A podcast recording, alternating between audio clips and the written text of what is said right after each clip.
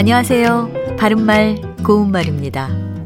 우리말 속담에 남의 잔치에 감노하라 배노하라 한다라는 말이 있지요. 여기서 잔치는 장이나 제사란 표현을 넣어서 말하기도 합니다. 이것은 남의 일에 공연히 간섭하고 나섬을 비유적으로 이르는 말입니다. 이와 비슷한 뜻의 속담으로 사돈네 제사에 가서 감노하라 배노하라 한다. 남의 일에 흥냐 항냐 한다. 이런 것들도 있습니다. 바로 앞서 말씀드린 속담에 나오는 흥냐 항냐는 흥이야 항이야의 준말입니다. 이것은 관계도 없는 남의 일에 쓸데없이 참견해서 이래라 저래라 하는 모양을 가리키는 우리 고유어 부사인데요. 그 뒤에 하다가 붙어서 흥이야 항이야 하다라는 동사로도 사용됩니다.